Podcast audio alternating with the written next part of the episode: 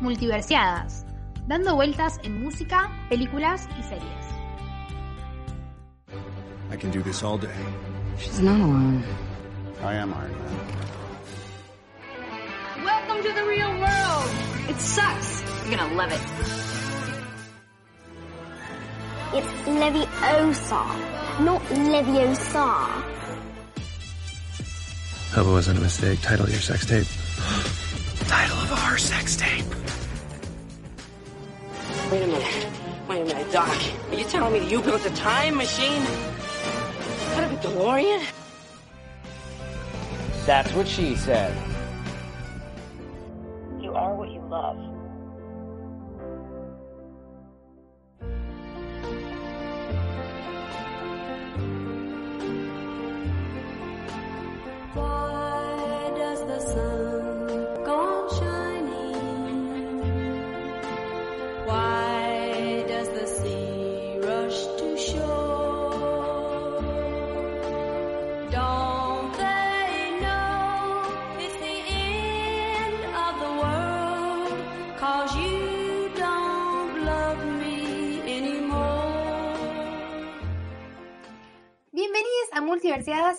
Ceci Yo soy Ailu. y nos volvemos a encontrar para hablar de mi familia, mi familia, mi factoría. Hoy nos volvemos a encontrar hablando de Marvel, chicos. Me parece que nos volvemos a encontrar para hablar de tu nueva familia, digamos, igual, ¿o no? Eh, bueno, todavía ni dijimos ni de qué, de qué familia estamos hablando, pero ya hay discusiones, ya hay problemas. No, no, no, no, pará, no, no hay problemas. Primero vamos a decir que eh, claramente este va a ser un podcast lleno de spoilers, tipo lleno, lleno, lleno. Así que si no vieron Eternals, van al cine, la ven y vuelven a escuchar este podcast. Y bueno, vamos a hablar de esta película que a mí me gustó mucho, a Ceci le gustó mucho más que a mí. Eh, debo decir que yo estaba mucho más manija de, de la película que Ailu. Creo que Claro. hay un factor de que yo no, no... Después le voy a hablar eh, con mayor profundidad, pero yo no leí ningún cómic ni de nada. O sea, yo amo a Tony Stark y no leí sus cómics, eh, amo a Capi y no leí sus cómics, y acá eh, me encantó mi familia Eternals, pero tampoco leí los cómics. Entonces como que no tengo esa... eh, esa historia por detrás de decir, "Mm, ¿por qué le dolería? No, eso lo pasa en los cómics. Entonces como que no tenía mucha idea. Pero cuando fue el evento de Marvel que presentaron esta película, yo dije, chicos, compré. Y después empezaron a salir los trailers y fue como, guau, dale, dale. Entonces era como que yo estaba muy manija. Ailu, no tanto, pero bueno, quizás por eso me gusta más la película porque yo la viví un poquito más. Yo estaba manija como con cualquier película de Marvel, tipo que tengo ganas de verla, pero no, no, no, no, me generaba demasiado, digamos. Era como, eh, lo cual también estuvo bueno, no, porque me sorprendió, o sea, realmente es una película que, que me, me, me gustó, es algo distinto que me gustó, la pasé bien, la disfruté. Eh, siento que es una película larga, eh, eh, o sea, se me hizo larga la, duración, pero no hay ninguna parte que yo le sacaría, ¿entendés?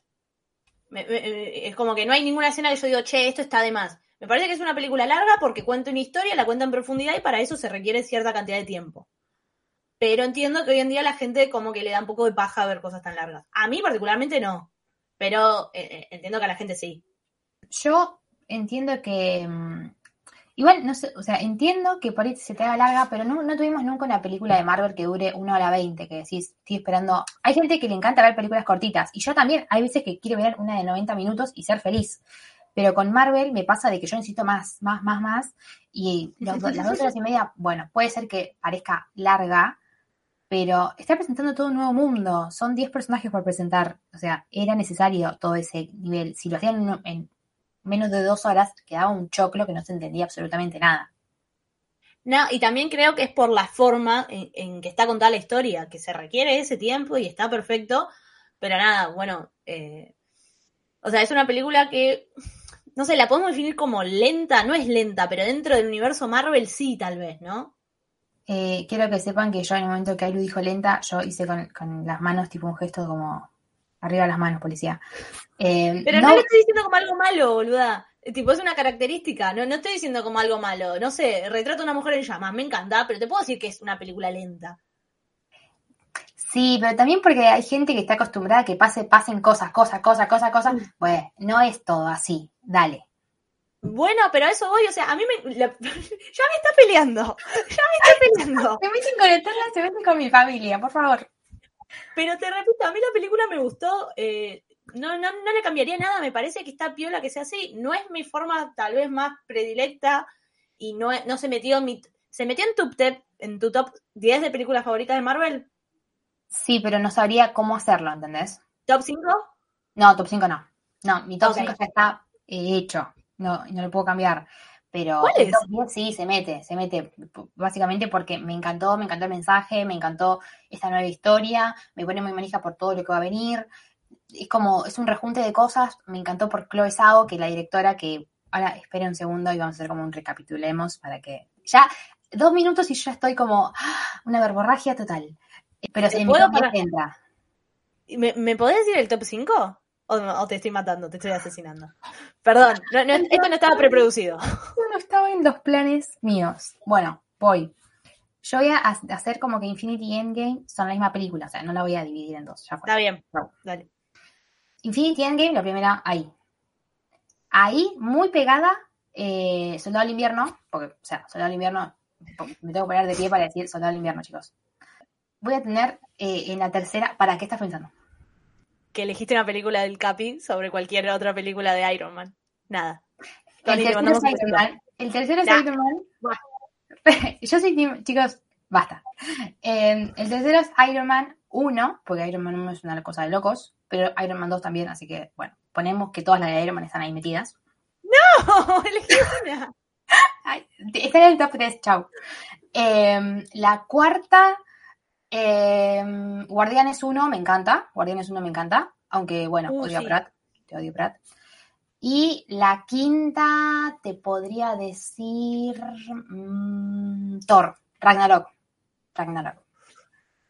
Me gustó, me gustó. Bueno, nada, que, Ay, quería matarte con Pero- esa pregunta. Pero ahora sí me, me, me haces elegir los otros 5 Claro. para que completemos las 10. No, yo te mando a, a matar, porque cuando terminé de ver Shang-Chi dije, uy, esto es buenísimo, y está en mi top 10, y al final todas están en mi top 10, y son 25 películas, así que Cecilia, no puedes meter todas en el top 10, no importa. Para, ahora que yo ya me expuse totalmente, eh, decime tu top 5, o sea, ya que ¿Te vas a me no? expusiste total, No lo tengo nada pensado, ¿eh? Voy a empezar a improvisar. improvisa, improvisa. ¿Puedo hacerlo sin orden específico? A decir, ya fue. Top 5. El Soldado del Invierno. Por Ujú. Dios, El Soldado del Invierno. Es mi película favorita. Infinity. Guardianes. eh, Black Widow. Y creo que Thor Ragnarok. De 5 coincidimos en 4, muchachos. O sea, como para que después digan, ¿son tan amigas? Sí, chicos, coincidimos Sí. en 5 4. Dale. Ah, pará. Doctor Strange también está muy buena. Ya fue, no la dijiste. O sea, yo también la pensé no la no la dije porque estaba Ragnarok. Chau. Listo, listo. A lo que vamos es que para mí es una muy buena película, Eternals. Entra en mi top 10, sí. eh, pero es, es muy difícil porque también lo estoy diciendo desde la manija de decir que la vi una sola vez y que en el cine es una cosa de locos. eh, y creo que la voy a ir a ver una segunda vez. Tengo muchas ganas de verla la segunda vez. eh, así que, chicos, si alguien quiere verla, vamos. Pero, Si alguien es de San Miguel y quiere ver Eternals, llamen a Ceci. Chicos, me avisan por favor que necesito ir. Eh, pero nada, a mí me pareció una experiencia totalmente, es algo distinto, sí. Y viva la, la diversidad de decir, sí, algo distinto, no, no que hagamos siempre lo mismo, ya fue. Me gusta ese, ese graph, te lo pondría tipo, Ceci González. Viva la diversidad. Muy bien. Ya está, chicos, viva la diversidad, viva Eternal, viva Chloe Zhao. Para mí, algo que dijiste vos, eh, es una gran experiencia la película y creo que es clave verla en el cine. Creo que es de esas películas que si la ves en tu casa, te va a gustar igual, pero no, no es lo mismo que verla en el cine. ¿Qué pasa con casi todas las películas de Marvel igual? Pero me parece que con este un poquito más. ¿Te puedo decir lo que más me gustó de la película? Dale. La profundidad de los personajes. Eh. Es tremenda la profundidad de los personajes. En ninguna otra película de Marvel te exponen en la primera película donde aparecen, a- ta- o sea, eh, personajes tan complejos. Eh, eh, se la recontra rejugaron ahí. La crítica que hacen a la religión es de las mejores cosas que yo he visto, ¿no es? Me encantó, eso me encantó. A, a mí la, la crítica que hacen a, como a la religión y a, a que porque algún una cosa suprema que en la religión que vos creas sea Dios. religión, sea monarquía, todo. el, el- el que vos quieras. Y acá es eh, Arishin, que básicamente es como el, el que los mandó a los Eternals y le dijo, chicos, vayan a la Tierra. Y, y cómo el personaje de, ahora vamos a entrar, cómo el personaje de Icaris tipo va cegado y dice, yo creo en esto y hay que hacer esto y por más que haya vivido acá un montón de años, no me importa. Yo nací por, es como, nací por Arishin, voy a morir por lo que diga Arishin, punto. Es como un provida asqueroso, ¿viste? No, Dios no me lo quiso. Chupaba la verga. Claro, es como, pará, Icaris. Eh, Me cae mal Icaris, pero me gusta mucho la profundidad de su personaje. Me encanta, Vamos. me encanta. Eh, hagamos como un recap, como para que la gente, la gente que va a escuchar esto tiene que haber visto la película, porque ahora vamos a empezar a decir de todo. Ya lo dijimos en, en cinco minutos, imagínate todo lo que vamos a hablar. Todavía no hablamos de Harry Styles. Llevamos 10 minutos grabando y no lo nombramos. Eh, eh, los 50 minutos van a ser hablando de Harry Styles, sí, por supuesto. Recapitulemos. Eternals. Sí. Eternos, básicamente. O sea, traducción, Eternos. Son 10. Vos sabés lo que yo... eh, ahora, lo tengo anotado en un papel, porque si me lo tengo que decir así todos, me matás. Nah, ni en pedo. Eh, lo vamos a decir como para profundizar. Son 10 Eternos que son liderados por Eyak, viene después Icaris, Cersei, Gilgamesh, Tina, Sprite, Kingo, Makari, Fastos y mi novio, Druid. Nuestro. Nuestro novio Drake, el novio de todas. O sea, por favor. Eh, cuestión que ellos fueron creados por celestiales y los mandan a la Tierra para parar a los desviantes que venían acá y hacían un quilombo. Y ellos llegaron en el año 5000 eh, antes de Cristo, o sea, están hace un montón de años. Pero como son eternos, no importa, están iguales. O sea, me encanta ese, ese juego de, de guion de decir son eternos. No, están, no envejecieron ni un gramo y están hermosos igual que el mismo día que llegaron. Amo. Es- eh, yo creo que igual que, mm, que Icaris se puso un poco más lindo de lo que estaba. Pero porque Icaris es hermoso. O sea, Richard Madden, sos hermoso, hermano. Es un qué hombre definitivo. Total. Bueno, los mandó eh, Arishim y en el año, estuvieron desde el 5000 a.C. hasta el 1500, mataron al último desviante. Entonces, como que en el medio ya tantos años empezaron a, a haber diferencias en cómo, eh, nada, cómo básicamente tenían que estar ellos, porque ellos no podían hacer otra cosa que no sea matar desviantes. Después, si la comunidad se estaba matando por un problema, Lola, tipo, no podían hacer absolutamente nada porque no era su misión, tipo, estaban cegados por lo que había dicho Arishim de, chicos, no se metan. Me encanta cómo eso te lo explican al inicio de la película, porque es. eh, cre- creo que también está en la gracia de cómo mierda haces para meter nuevos personajes en el universo de Marvel que no hayan tenido un poco que ver con Thanos. O sea, lo que hizo Thanos fue a nivel total, o sea, eh, del universo. Iba a decir mundial, pero no, mu- mundial de los mundiales. O sea, entonces es como, ¿cómo mierda incorporás algo que no sea nuevo, tipo algo viejo, si está metido eso de Thanos no tiene sentido? Y acá encontraron la forma. Está copado eso. Porque te lo explican igual, o sea, eh, te, lo explican antes que haya pelotudos diciendo, eh, no, ¿por qué no tuvieron nada que ver? Literalmente, eh, eh, eh, ay, ¿cómo se llama? El novio de Cersei le pregunta, ¿por qué no, por, por qué no ayudaron con Thanos? Dave Whitman, el novio de Cersei, arroba Kit Harrington, arroba eh, la casa Stark de Game of Thrones. Lo amo. Eh, conclusión, el año 1500 matan al último deviante y como ya había diferencias porque algunos no se estaban bancando muy bien el no, eh, el no como eh, interferir en las cosas. O sea, ya varios años que venían acá ya sentían como, no te digo que decían, ay, los humanos, pero tenían como una cierta cosa que ya se estaban como encariñados por estar acá. Ya estaban como, bueno. Entonces mataron, o sea, Chau es el último desviante y dijeron, bueno, ahora quedarnos acá, se, se- cada uno se fue por su lado, con la esperanza de que Ari Jim en algún momento se los lleve eh, de donde ellos eran, que era de Olimpia. Conclusión, ahora, esto es, transcurre cinco años después de lo que le pasó a Thanos, o sea, Thanos murió, by Thanos, cinco años después, aparecen de vuelta los desviantes. Entonces, tiene que haber una reunión entre los Eternals para, básicamente, matar los desviantes que hay ahora.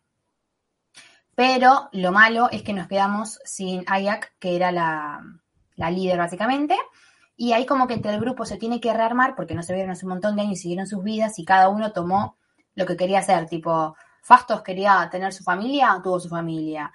Eh, Cersei y Sprite se quedaron juntas, y como que cada uno tuvo su vida y ahora se tienen que reunir para matar a los desviantes, y después hay todo un entramado que decís, pero la puta madre, no era lo que nosotros pensábamos, había otra. Claro. Me, me, me gustó mucho también el, el reencuentro entre ellos. O sea, me, va, es, es una temática que siempre me encantan las películas o las series, como tipo personas que revivieron juntas un montón de tiempo y de la nada o por algún motivo pasan muchos años sin verse y el reencuentro me parece una gran trama siempre. Y acá está muy bien porque, aparte, el, el chiste de son mis amigos de la universidad. Me encanta también que como que, mm, si bien no, mm, o sea, tuvieron, estuvieron luchando con los desviantes y debe ser una experiencia, tipo, no me imagino luchar con ese bicho ese de esos, pero como que ya estaban conectados entre ellos y de repente separarse, y después cuando vuelven, como que, a veces como que tardan un poco en volver a la sincro, pero enseguida vuelven, es como que está esa sensación de decir, che, somos básicamente Eternals, y, y tienen esa conexión, no es que de repente están como medios así agretas. Y el que Claro, está agreta, bueno, es porque pasa algo, pero el punto.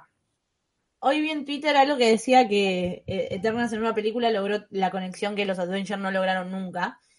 Y es cierto, y pero también es porque desde el principio te lo marcan que son familia y que vienen desde antes. O sea, los Avengers eran todos personitas separadas que se unían cuando tenían que pelear por el mundo y listo.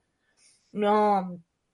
O sea, si bien eh, se generó vínculos y no son lo- su amistad no es la misma que la primera película, eh, estos eran familia y estaban unidos desde antes y, fue muy bueno ver esa dinámica. De hecho, es la dinámica en el grupo y la dinámica entre varios personajes, tipo, hay muchos, creo que los mejores dúos de Marvel presentó esta película. Habla, Eh, habla de ellos, dale. Sí, estamos hablando. Para, primero voy a hablar de, de- de la hermandad, del, del código entre Gilgamesh y Tina, porque en un momento Tina tiene como una, mm, no sé decir una enfermedad, pero como un trastorno de que no puede controlar como una, algo interior que tiene que quiere matar a, a- a sus compañeros.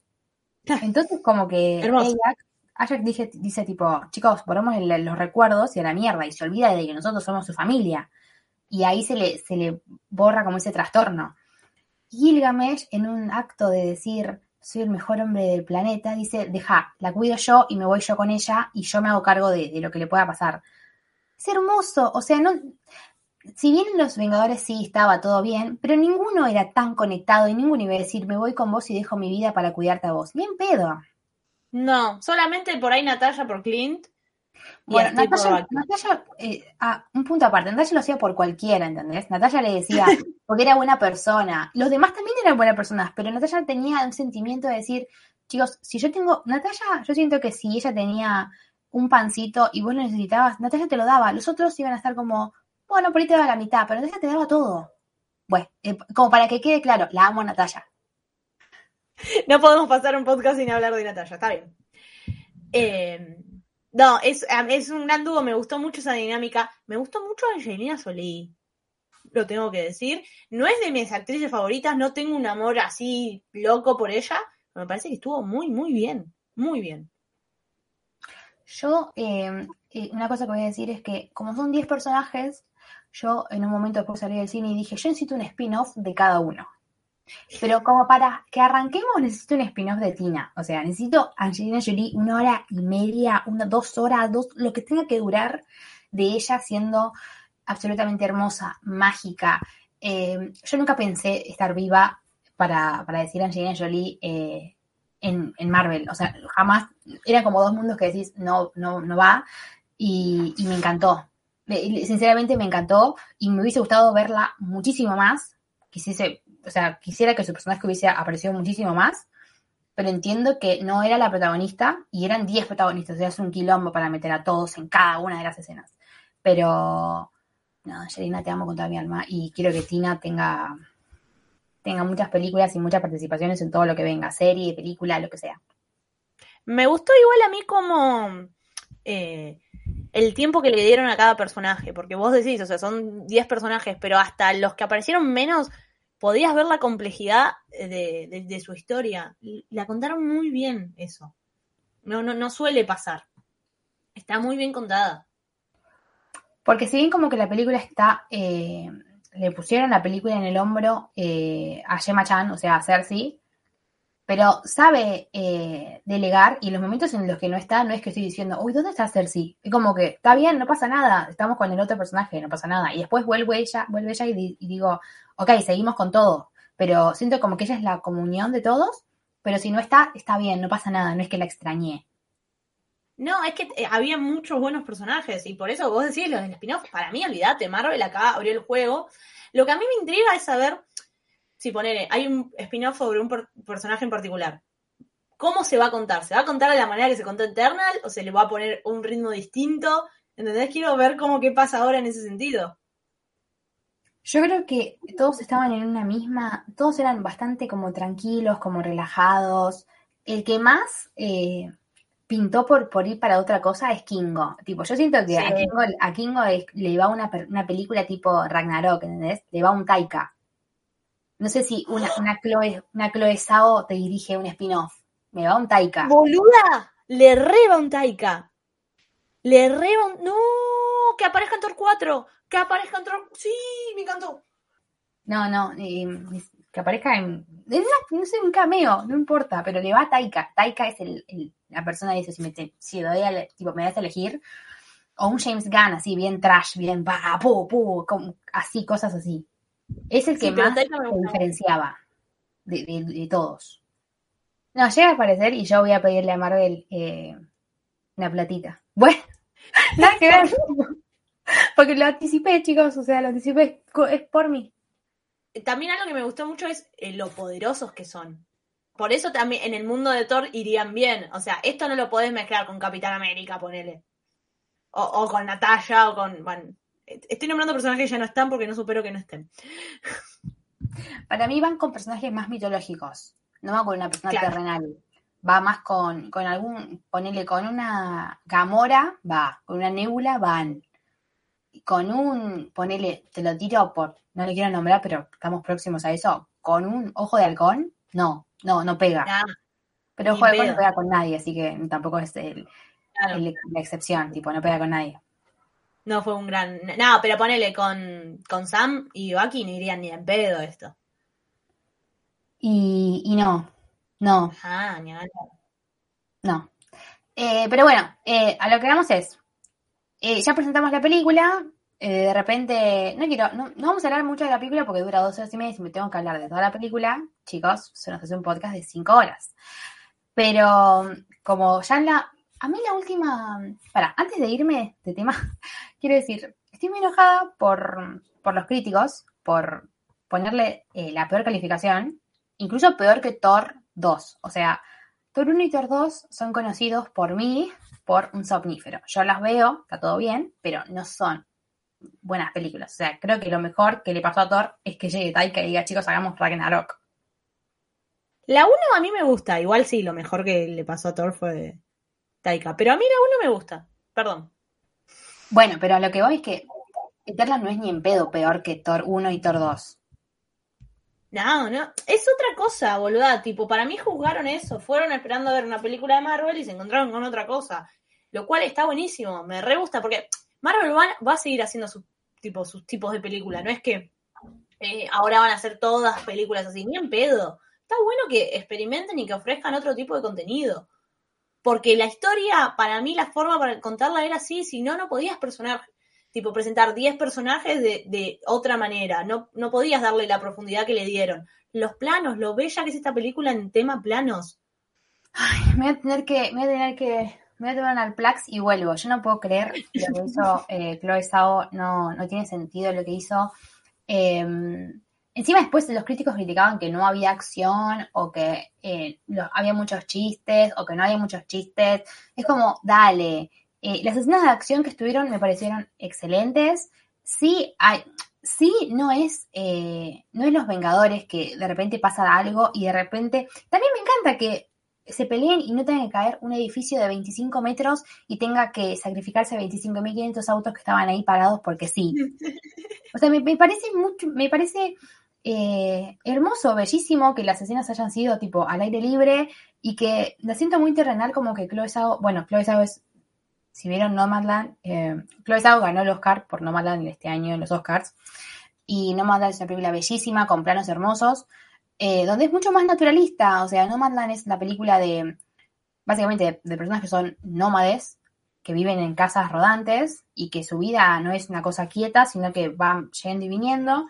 Y contada con unos planos hermosos. Y esto si- siguió la.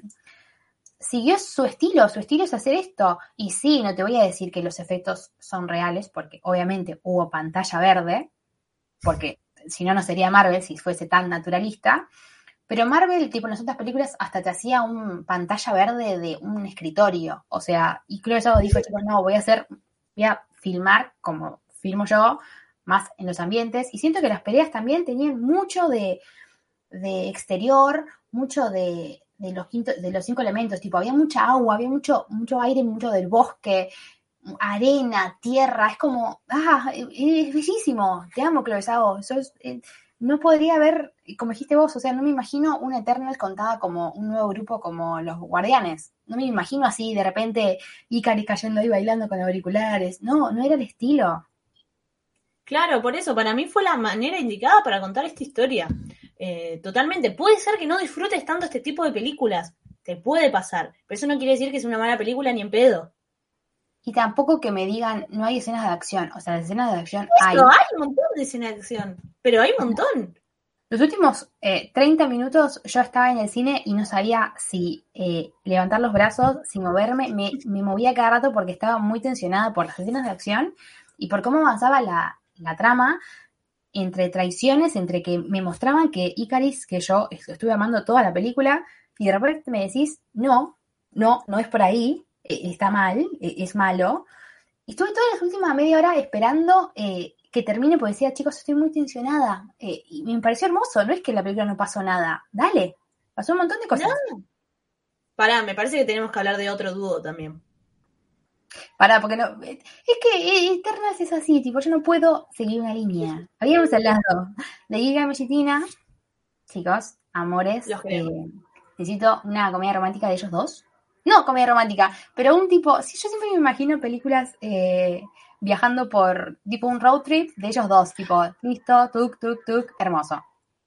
Y tenemos a Macari y Drake, mi novio Drake, amo, te amo Drake. Y yo tenía mucho miedo de, de ir al cine y odiarlo porque los trailers me habían llevado para ese lado, para que él era el mal. Y no, y fui muy contenta cuando terminé la película. Es un trastornado hermoso. Encima, quiero aclarar que Macari es eh, sorda. Entonces, como que no, no habla, pero aún así, tiene una conexión con todos que decís, wow, Reina, sos excelente. Te amo. Lo shipeamos, ¿no? Claramente lo shipeamos. Claramente quiero una comedia romántica de ellos dos, o sea, claramente. Claro, pero en realidad no hay nada que indique que son pareja, ni mucho menos. No, pero tiene unos momentos que, que se miran así, que se ríen y que decís, dale, ya fue. Claro, pero pueden ser amigos también. O sea, yo lo shipeo, ¿eh? Quiero que pase algo. Pero por ahí, para vos ya pasó algo, ¿entendés? A eso voy. Para vos ya pasó algo, va a pasar algo en el futuro, juguemos. Para mí que ya, tipo, todo el, el histeriqueo y todo ya pasó. En un momento de la película, eh, Drake, como que él... Después, no me quiero ir de tema, pero quiero decir qué superpoder tiene cada uno para después entender, ¿no? Dale. Drake tiene el control mental, o sea, básicamente él te dice, hace esto. Yo creo que Drake eh, existe y que nos controla a todos para que digamos que amo Drake y Drake dijo, joya. El cuestión es que él tiene el control mental y en un momento como que el flaco estaban viviendo entre medio de todos los quilombos, porque la película va y viene entre Babilonia, Macedonia, tipo como que va en un montón de lugares.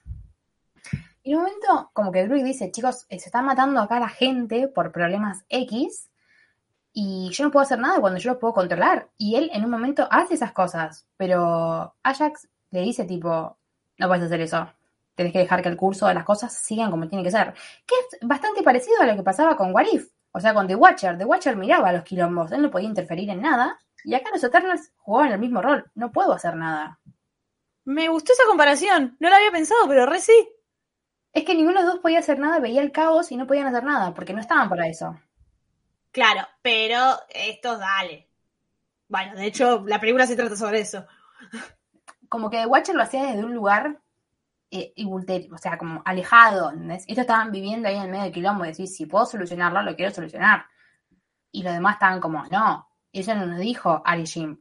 Y Druid dijo, bye, y se fue. Entonces como que ahí la relación entre Druid y Macari como que fue como...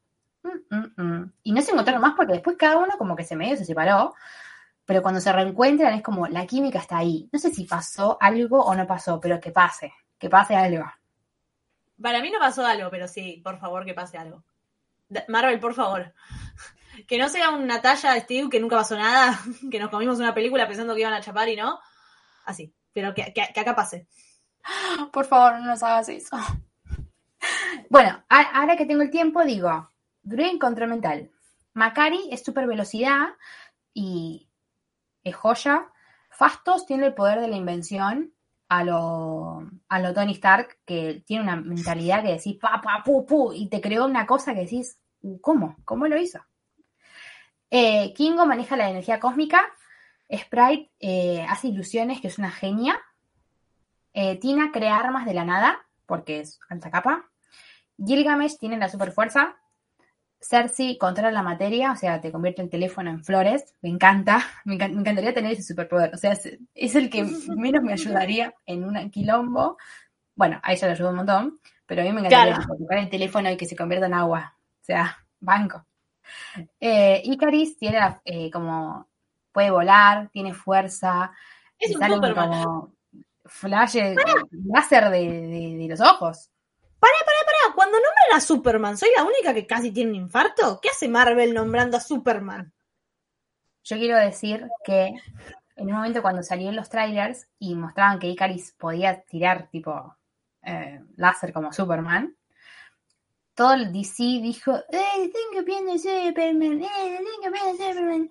Y Chloe Zhao, en, tipo, en toda la prensa, en un momento le preguntaron, y Chloe Zhao dijo, sí, lo tomé de referencia a Superman. O sea, tampoco hay que hacer tanto drama, pueden convivir. En un momento también nombran cosas de Star Wars, ¿qué importa? O sea, es una comunión.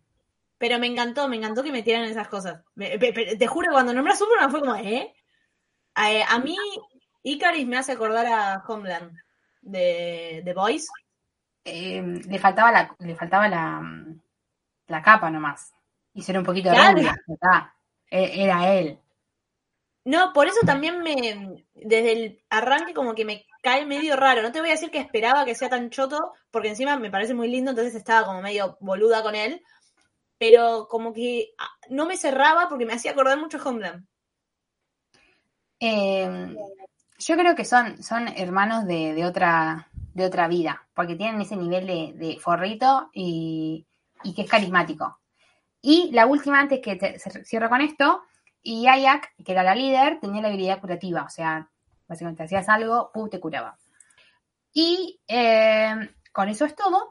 Antes de irme de tema, para después no volver a repetirme, hay dos cosas que nunca se habían visto en Marvel. Una, una escena de sexo, eh, que es entre Icaris y Cersei. No voy a decir que la estaban esperando, o sea, era raro que, como en un montón de películas, nunca nadie tuvo sexo y nunca nadie lo mostró. Era raro y estaba bien que lo muestren, sí, pero tampoco es que me, me, moría por eso. No, pero me pareció bien porque tampoco fue, o sea, una cosa que vos decís, no, ah, innecesaria. Tipo, no, no, no fue con muchos detalles que vos decís, che, no, no le aporta nada a la trama. Fue, creo que también marca eh, otro camino en Marvel, o, eh, otra, eh, ¿cómo decirlo? Otra profundidad de los personajes que te muestren, o sea, claramente Tony y, y, y Pepper cogían, obviamente tuvieron a Morgan, pero me parece bien como que lo muestren y así, de esta manera cuidada. Sí, sí. O sea, me, me parece que, que lo normalizaron. O sea, también eran, eran personas, o sea, eran superhéroes y eran eternos. Pero sí, también tenían necesidades de tener sexo y. o no. O sea, no, no es que era algo malo. Pero me gustó que, aparezca. Y, y también está bueno que, con lo que dijiste vos, que no es. eh, no es una porno que de repente te muestran. Es como en un contexto de decir, está bien, están enamorados, seguimos. No, hicieron tampoco tanto hincapié y después no es que al otro día hablan y dicen, uh, ¿cómo estuve? No, pasó nada, o sea, pu, pu, ya está. Claro, me parece que aporta la trama en lo que tiene que aportar y no, no me parece que es un recurso innecesario para nada. Creo que está bien usado. Y otra cosa que nunca habíamos visto en Marvel es eh, algún personaje que sea homosexual y que sea eh, como la gente, ¿no? Como en Endgame que de repente aparecía ahí, eh, ¿cuál era? Anthony Joe Rousseau aparecía No ahí que estaba, no, no, o sea, eso es una vergüenza, hermana. No, no te expongas así, es horrible eso. Ya, eso fue lo más tibio que hicieron en, en la- en la vida y amé cómo lo mostraron y amé que, tipo, fue todo muy natural, ¿viste? No es que dijeron, ah, estás con un chabón o él dio un discurso sobre lo difícil que es estar con un chabón o lo difícil que es ser homosexual, fue como, ah, sí, listo. Y nadie hizo una drama de eso, nadie hizo un comentario de eso, fue- para mí fue la mejor manera que lo podrían mostrar. Porque es, sigue siendo una película de Marvel, eso no es lo más importante, tipo, la vida amorosa de los personajes, si bien eh, aportan a la trama, no es lo más importante. ¿Por qué lo tendría que ser simplemente porque es gay? No.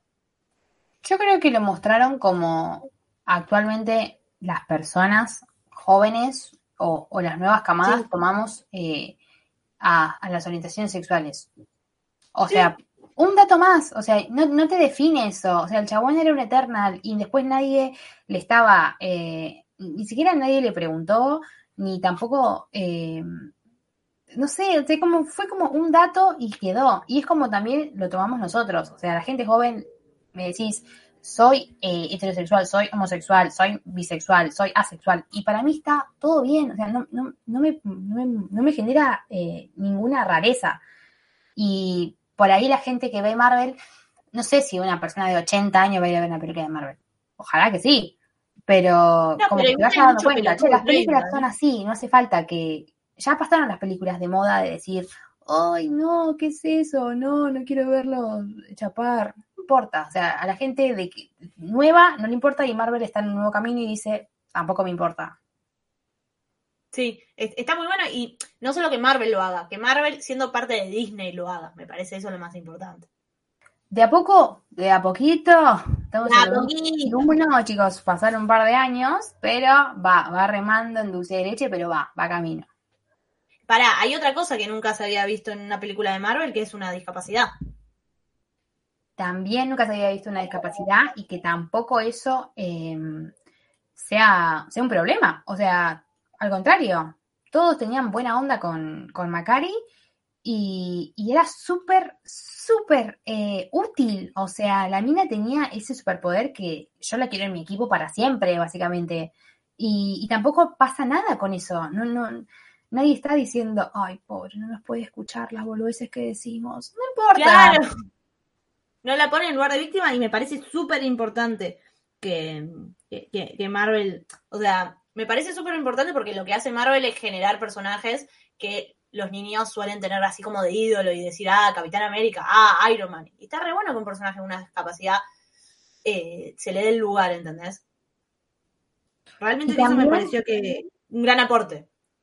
Para mí, Eternals, eh, as- o sea, como, así como es un nuevo camino hacia todo lo que es la trama, porque de acá eh, veníamos viendo cosas del multiverso y veníamos, eh, veníamos tipo Wanda trastornada, Agatha, Loki con los viajes ahí como flasheros y variantes, y de repente es un nuevo camino, Eternals, para la trama, también es un nuevo camino para que, para un montón de personas que puedan em, formar parte de, de Marvel. O sea, al margen de que Angelina Jolie yo no pensaba que iba a estar, pero Angelina Jolie es una persona totalmente, ¿cómo se dice la palabra cuando sos, eh, cuando sos así perfecta y, y sos re linda y entras en todos los cánones? Hegemónica. Eso, hegemónica. O sea, la mina es hegemónica, no es que tampoco hay un gran tema con que entre ella.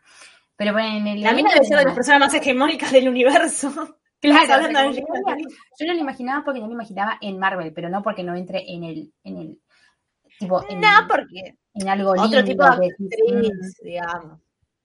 Pero ponele, en la película tenemos eh, la, o sea, Macari, que es interpretada por Lauren Redloff, que es eh, sorda. Tenemos a gente que es morocha, como Fastos. Eh, Cersei, una persona, o sea, Gemma Chan, una persona asiática. Salma Hayek, latina. Es como que tenemos un, un poco de todo y me encanta esa diversidad que decís, cualquiera puede estar en Marvel, no hace falta que seas, eh, Chris Evans, el hombre más hermoso del mundo. Cualquiera puede entrar y no hace falta que sean lindos. La onda es que entren en el, en el, como en la casilla del personaje y me encantó. Y ya estos días hay un video de, como de Salma Hayek, donde ella cuenta cómo le propusieron entrar en, estar en Marvel, que ya la llamaron, y Salma dijo, bueno, vamos a hablar. Y Salma en ese momento tenía 52 años, y de repente le- tienen la reunión con Chloe Zhao, y, y ella cuenta como que pensó que le iban a decir un papel chiquitito, así un cameo, o la hermana Sí. de, o la hermana del hijo que viene a salvar el mundo, y ella El estaba personaje como, secundario. Claro, es como ahí, y de repente Chloe Zhao le dice, no, quiero que seas una, una superhéroe. Y Salma Hayek no esperaba que le diga eso. Y estaba como ahí trabada, y Chloe le dice, no, quiero que seas superhéroe y que seas la líder. Y Salma cuenta como que cuando se puso el, traje, eh, y verse como ella representada una persona latina y que sea la líder de, de unos superhéroes donde ella jamás pensó poder tener esa oportunidad. Y lo cuenta y se pone como a llorar. eh, y me parte el alma porque es como, o sea, hay un montón de nenas que son chicas que pueden, que pueden soñar y decir, puedo ser una superhéroe, o no son siempre rubios y hegemónicos los que interpretan a superhéroes como musculosos, no importa, o sea, me encanta el mensaje ese y, y nada, te amo Salma Hayek y cuando vi ese video me puse a llorar, cuando ponga este coso en Twitter lo voy a poner para que todos lloremos con Salma Hayek. Eso te iba a decir. hay, hay- hay que dejar el link. A lo que voy, no sé si está quedando muy en claro que yo amo esta película y que me encanta, que la quiero ver de vuelta. ¿Sabés que me, me estás haciendo quererla más de lo que la quería? Tipo, te estoy escuchando atentamente y es como, ay, tiene cosas re lindas. Es, her- es hermosa, me encanta. Y, y también, ah, como que quiero cerrar un poco. eh, bueno, la película transcurre, eh, se- o sea, nos, nos hacen entender que, que bien, los desviantes tenían todo un plan, pero había toda una tramoya de Origin para que se creen nuevos celestiales y se acabe el mundo y cagamos todos, morimos todos. Entonces, como que los Eternals se separan y unos quieren impedir que ese celestial nazca y los desviantes eran, estaban impidiendo que, que nazca ese celestial y estos como no sabían los mataban los desviantes estaban en una encrucijada. Bueno, ahí nos enteramos que, que Icaris es el malo y por obra de- del destino y de que también en el equipo de Cersei estaba Fastos, que Fastos es mi mejor amigo, pueden parar a Icaris y le sale todo bien y, y salvan el mundo y no se genera el celestial y decís, joya, termina bien y chau, y chau, chau, chau, hermoso. Y a los cinco minutos de terminar, de repente, eh, como que se estaba despidiendo de todo y yo estaba como joya. Cersei estaba hablando con Dave, con, con Kit Harrington, que era el novio de en ese momento. Y en un momento Kit le dice, yo tengo un secreto para contarte, mi tío es, y de repente la absorbe Ari Jim y nos quedamos sin saber quién era el tío de Dave Whitman, quién es tu tío hermano. Y los absorbe eh, a Cersei y a Kingo, eh, diciéndole como que qué carajo hicieron, me cagaron los planes, Claro. ahora vamos a ver si los humanos se merecen vivir. Y termina la película y vos decís, ¿qué pasó? O sea, yo venía Creo- esperando que termine bien. Y de repente, ¿qué pasó? Después de Infinity, me parece que es la película de Marvel con final más abierto. Yo quedé con una manija cuando, cuando terminó eso. Yo, yo no sabía qué, qué estaba pasando. Encima, más o menos sabía que estaba terminando la película, pero cuando pasó eso yo dije, ah, me queda como media hora más. Y de repente, pus, créditos. Y yo, ¿perdón? Eh, claro. Bueno, creo que llegamos al momento, Ceci. Yo estoy muy enojada al respecto de habérmelo espoleado. Odio profundamente con cada partecita de mi ser a las personas que ven tipo la película antes del estreno y ponen cosas en Twitter, o sea, los detesto.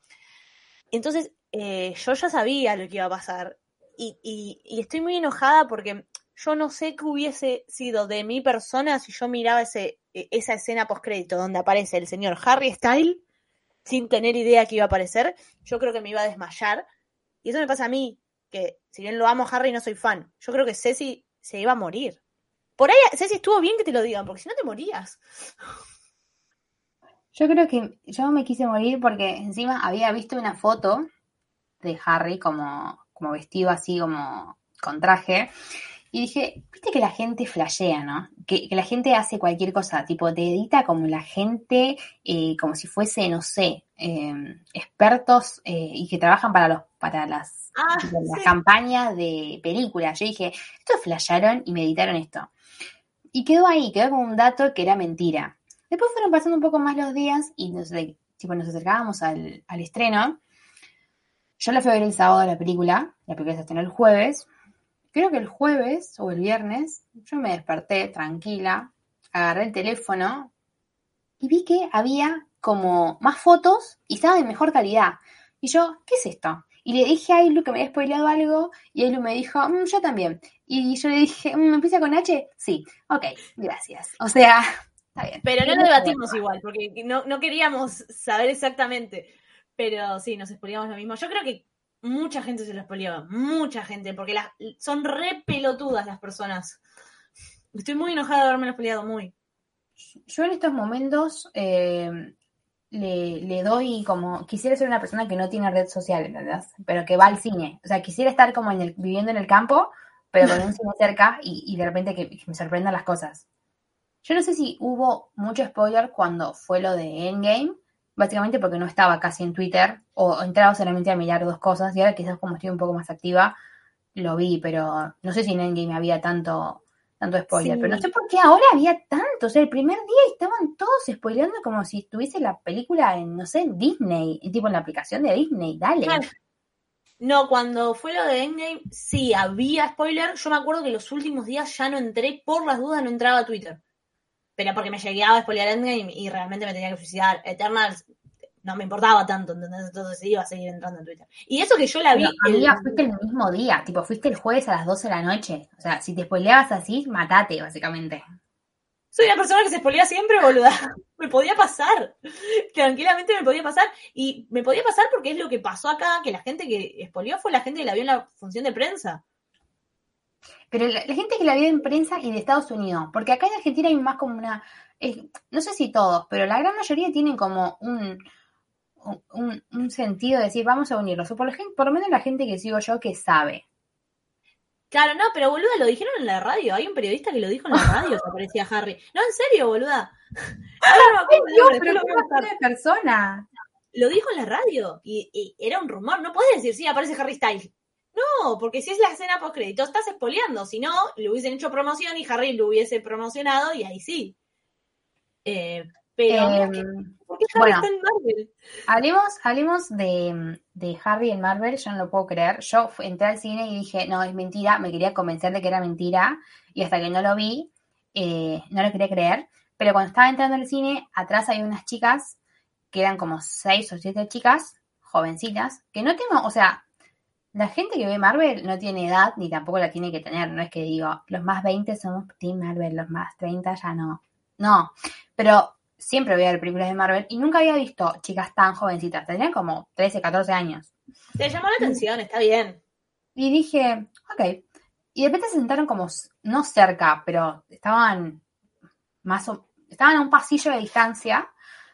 Y, y de repente cuando eh, viene la escena postcrédito, tipo las chicas ya la habían visto porque se, estaban emocionando, tipo yo las veía como que había mucho movimiento de ese lado.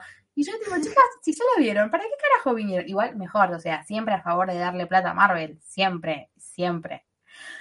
Eh, y de repente cuando sale Harry ahí como un rey, con primero sale, eh, aclaremos, están en la nave de los Eternals, eh, Tina, Macari y Drake, porque Macari y Drake no se separan, tipo son el dúo dinamita ahí, pum, pum, pum.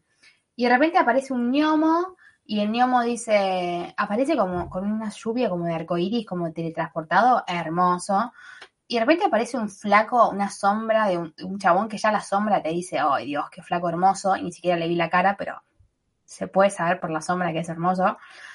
Y lo eh, se va acercando, acercando, acercando, y era Harry Styles, y encima medio colorado, nada, nada, o sea, básicamente todísima Harry Styles, te amo.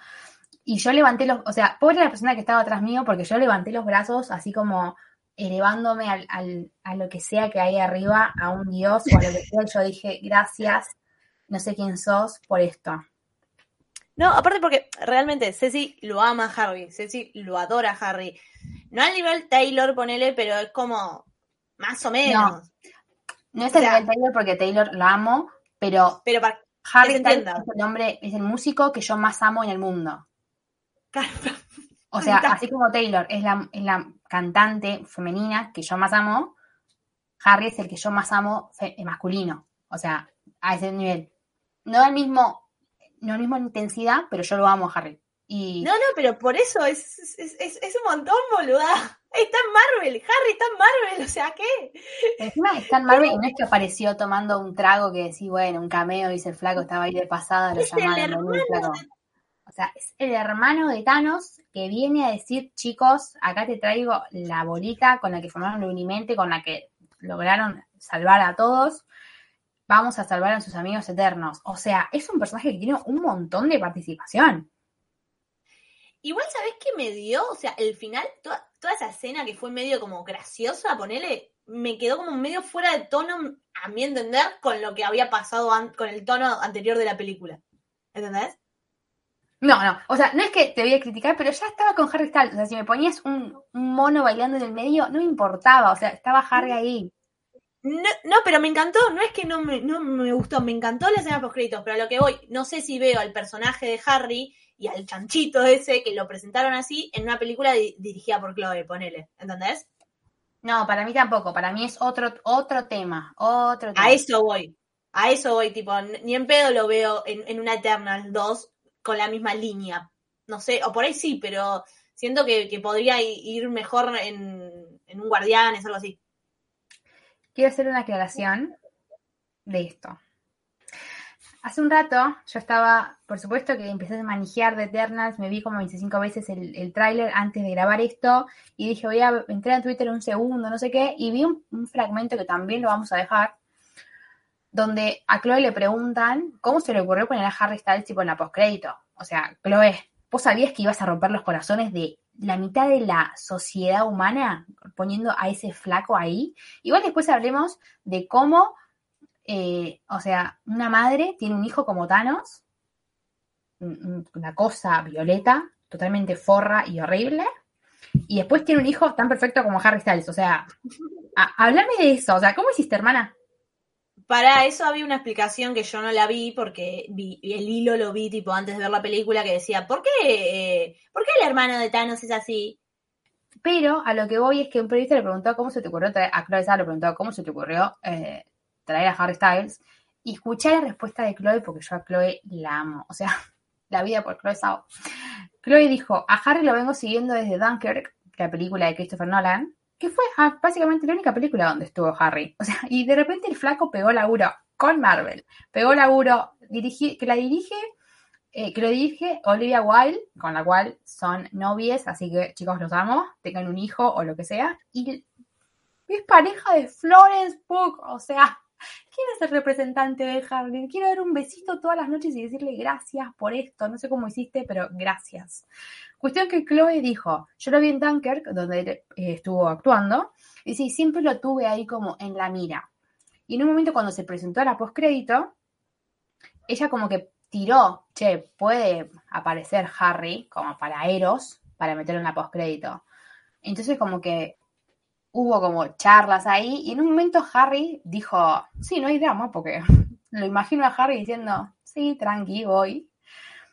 Y Chloe dijo, y listo, o sea, nunca castearon a otra persona. Ella tenía como en vista eh, a Harry. Y si no era Harry, no sabría a quién poner de postcrédito. Tipo, no es que dijo, quiero a Eros y vamos a castear porque necesito gente así. Ella se, se basó en lo que vio en Dunkirk y sintió que esa esencia de Harry podría funcionar como para Eros. Y sintió algo y dijo, quiero que sea él. Y si no es él, bueno, veo otro personaje, pero no quiero poner otro actor para que sea Eros. O sea, te amo, Chloe Zhao. Me, me- me parece que sos vos, boluda, tipo.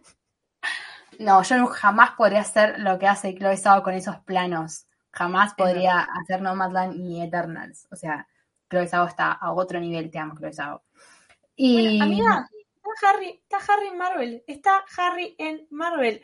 O sea, yo creo que no caí, pero porque lo vi una sola vez, ¿entendés? O sea, que yo necesito verlo una segunda vez y, y después que Marvel eh, empieza a decir, sí, tenemos planes para esto, para Harry, para esto, para esto. O sea, yo no puedo creer, boluda. No puedo creer. O sea, este es- Oh, la segunda película de, Ma- de Harry, y es en Marvel. O sea, hay gente que labura años y nunca la pega. Y Harry dijo la segunda en Marvel. Chau, Harry, te amo para toda mi alma. Igual ojo, me gusta que Harry está metiendo actuación y mientras sigue con su carrera de cantante, porque a mí me dejas eh, de cantar arroba Harry Styles y voy y te mato. O sea, vos seguís cantando, pero seguí actuando porque lo haces joya. Sí, no, eh, la, la verdad yo estoy muy contenta por la incorporación de, de Harry. Eh, aparte de dos mundos, nada que ver, boluda, tipo, cómo si te mezclaron esos dos mundos a vos, me parece fantástico. Ahora que aparezca Taylor. No. Claro, es como que me parezca Taylor Swift, ¿entendés? Digo, como, sería cualquier cosa, sería como, sería un éxtasis. Y encima es algo que yo tengo como un sueño frust- frustrado con Taylor, arroba Taylor, no sé si estás escuchando esto, pero vos tenías que aparecer en Brooklyn Nine-Nine, hermana. Vos tenías que aparecer ahí. Ese era el mejor de los mundos míos, además de Marvel y Harry. Yo no podía creer eso. Pero, dale, Taylor. Tenías tu posibilidad de matarme y no lo hiciste. ¿Qué pasó? Yo, yo, yo tenía, la, tenía mucha fe que aparezca en Brooklyn. Bueno, pará, nos falta hablar todavía de una escena postcrédito más. Ahí vamos. Bueno, conclusión aparece Harry y, y yo ahí como que nos morimos, Ella sí. nos morimos y bueno, dijimos, bueno, está bien, Harryto, te vemos en la próxima. Después pasan los créditos que nos tenemos. Ah, para, quiero hacer una última aclaración. Las pibitas de 13, 14 años que vieron, vieron ahí, vieron a Harry y como les chupó un huevo, básicamente, terminó. Harry y se levantaron y se fueron. O sea, magnífico, magnífico. Y el aguante que tenés que tener para ir a ver una película que no tenés un choto solamente por 7 segundos. O sea, mi admiración. Las pibas ah, están muy al pedo. Y encima pagar la entrada del cine, que es cara, chicas, banco, banco. Es, eso es un fanatismo.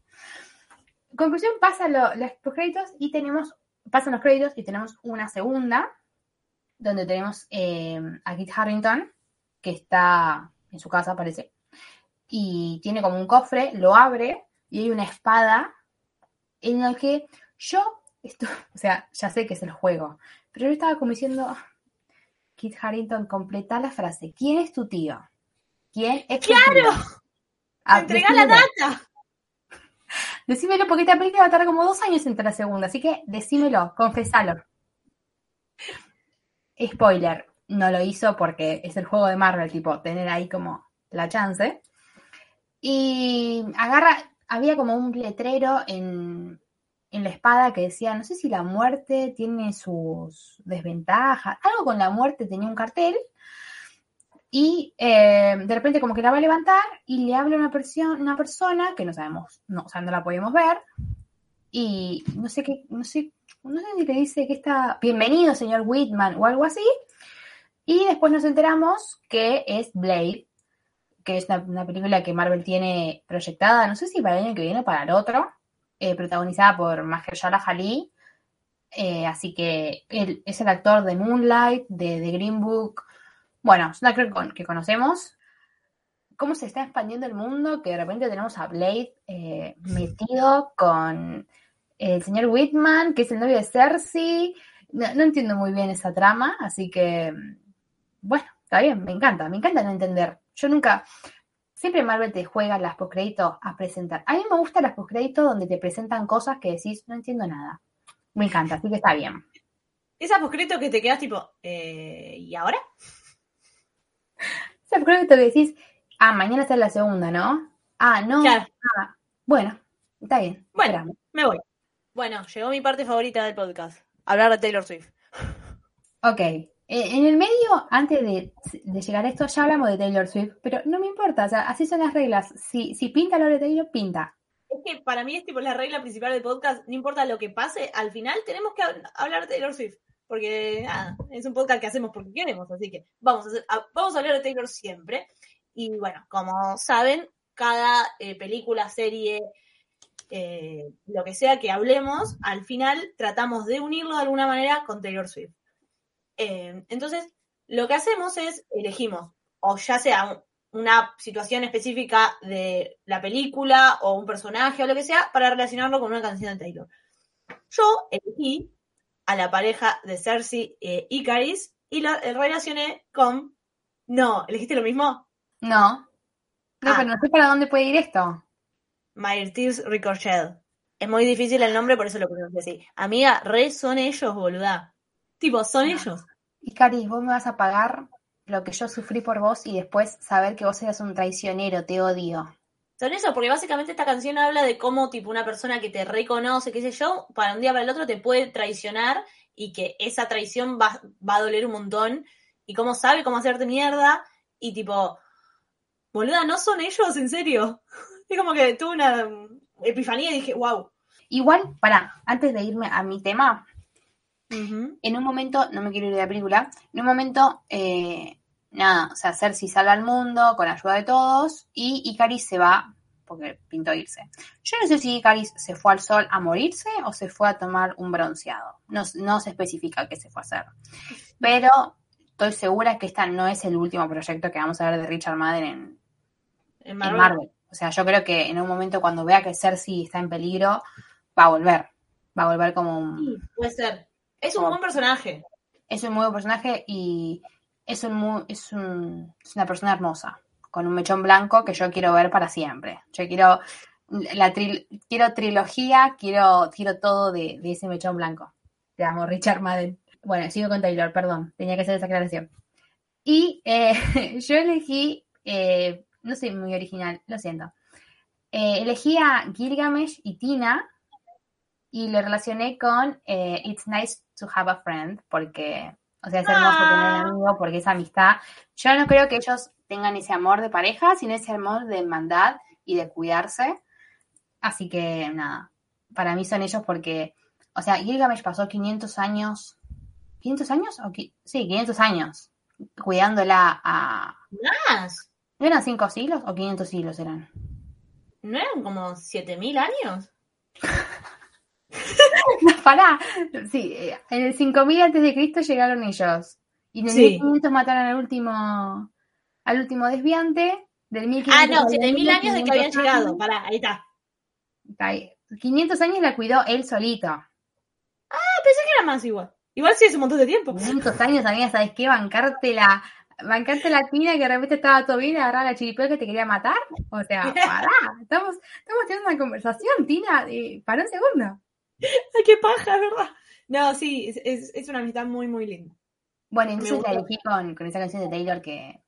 En esa canción de Taylor como que habla de la amistad y después cuando habíamos analizado Lover y analicé esa canción, como que cerraba el mensaje con que era de amor. Así que nada, la tiro. Si quieren ser pareja, bueno, si quieren ser, no, porque lamentablemente, spoiler, Gilgamesh, Claro. descansa en paz, básicamente. Pero bueno, el punto. Eh, si fueran o no algo, no importa. Básicamente yo los amo.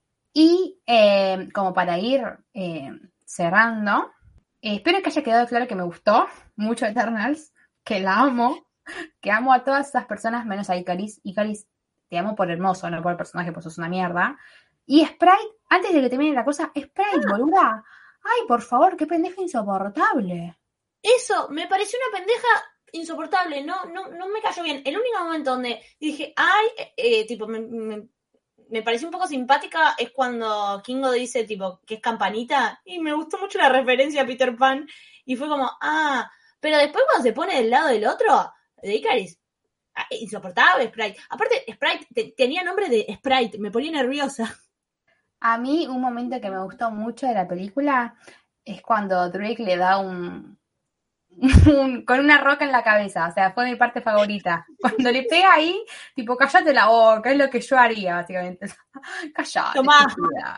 Yo entiendo que no era una chica, o sea, estuvo igual de años que los otros. Pero como tenía cuerpo de nena, se comportaba como una pendeja. Dios, te odio, Sprite. Sí, no, no, era, era bastante, bastante insoportable.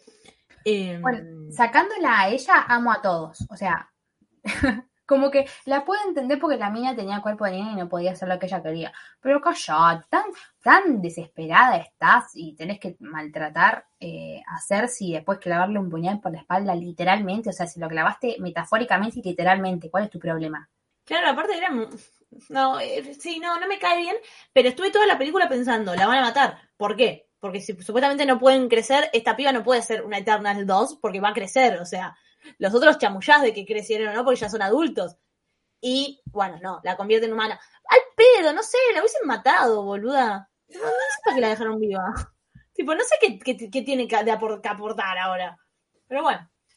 Eh, ¿qué puntaje le la mina, tipo, mátenla y ya fue. Cerramos con el personaje. El arco del personaje es una pendeja de mierda y morir. Es que esos personajes, no sé, me dan paja, no, no, no me gustó. Pero Eh, bueno. bueno, cerrando eso, a mí, yo los amo a todos. Eh, bueno, me, Icaris, sos hermoso, pero sos un traidor. Y Sprite, bueno, nos vemos en otra vida. Eh, pero después todos me cayeron hermosos, sus escenas me parecieron hermosas.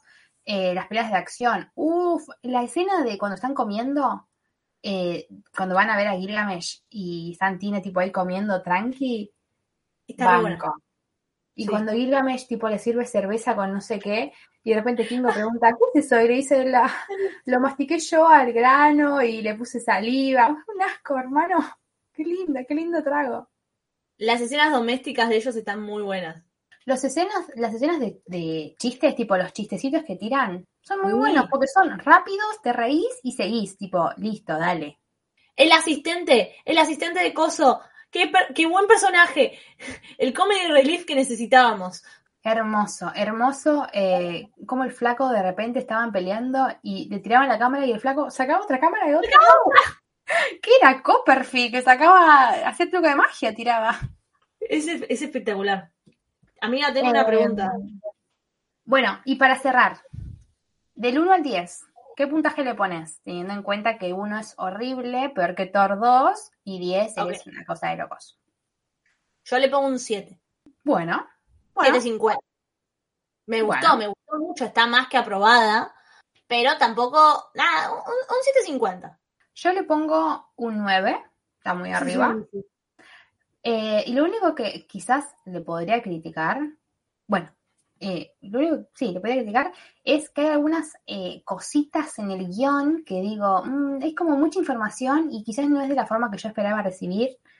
Eh, Ujú. Como toda la parte de los desviantes, que me la, cuesta, me la cuenta el desviante en dos minutos y yo estaba como, perdón, no, no puedo entender, porque estaba contando tipo su drama y de repente Gilgamesh estaba ahí muriéndose, o sea, era mucha información para que yo me pueda concentrar.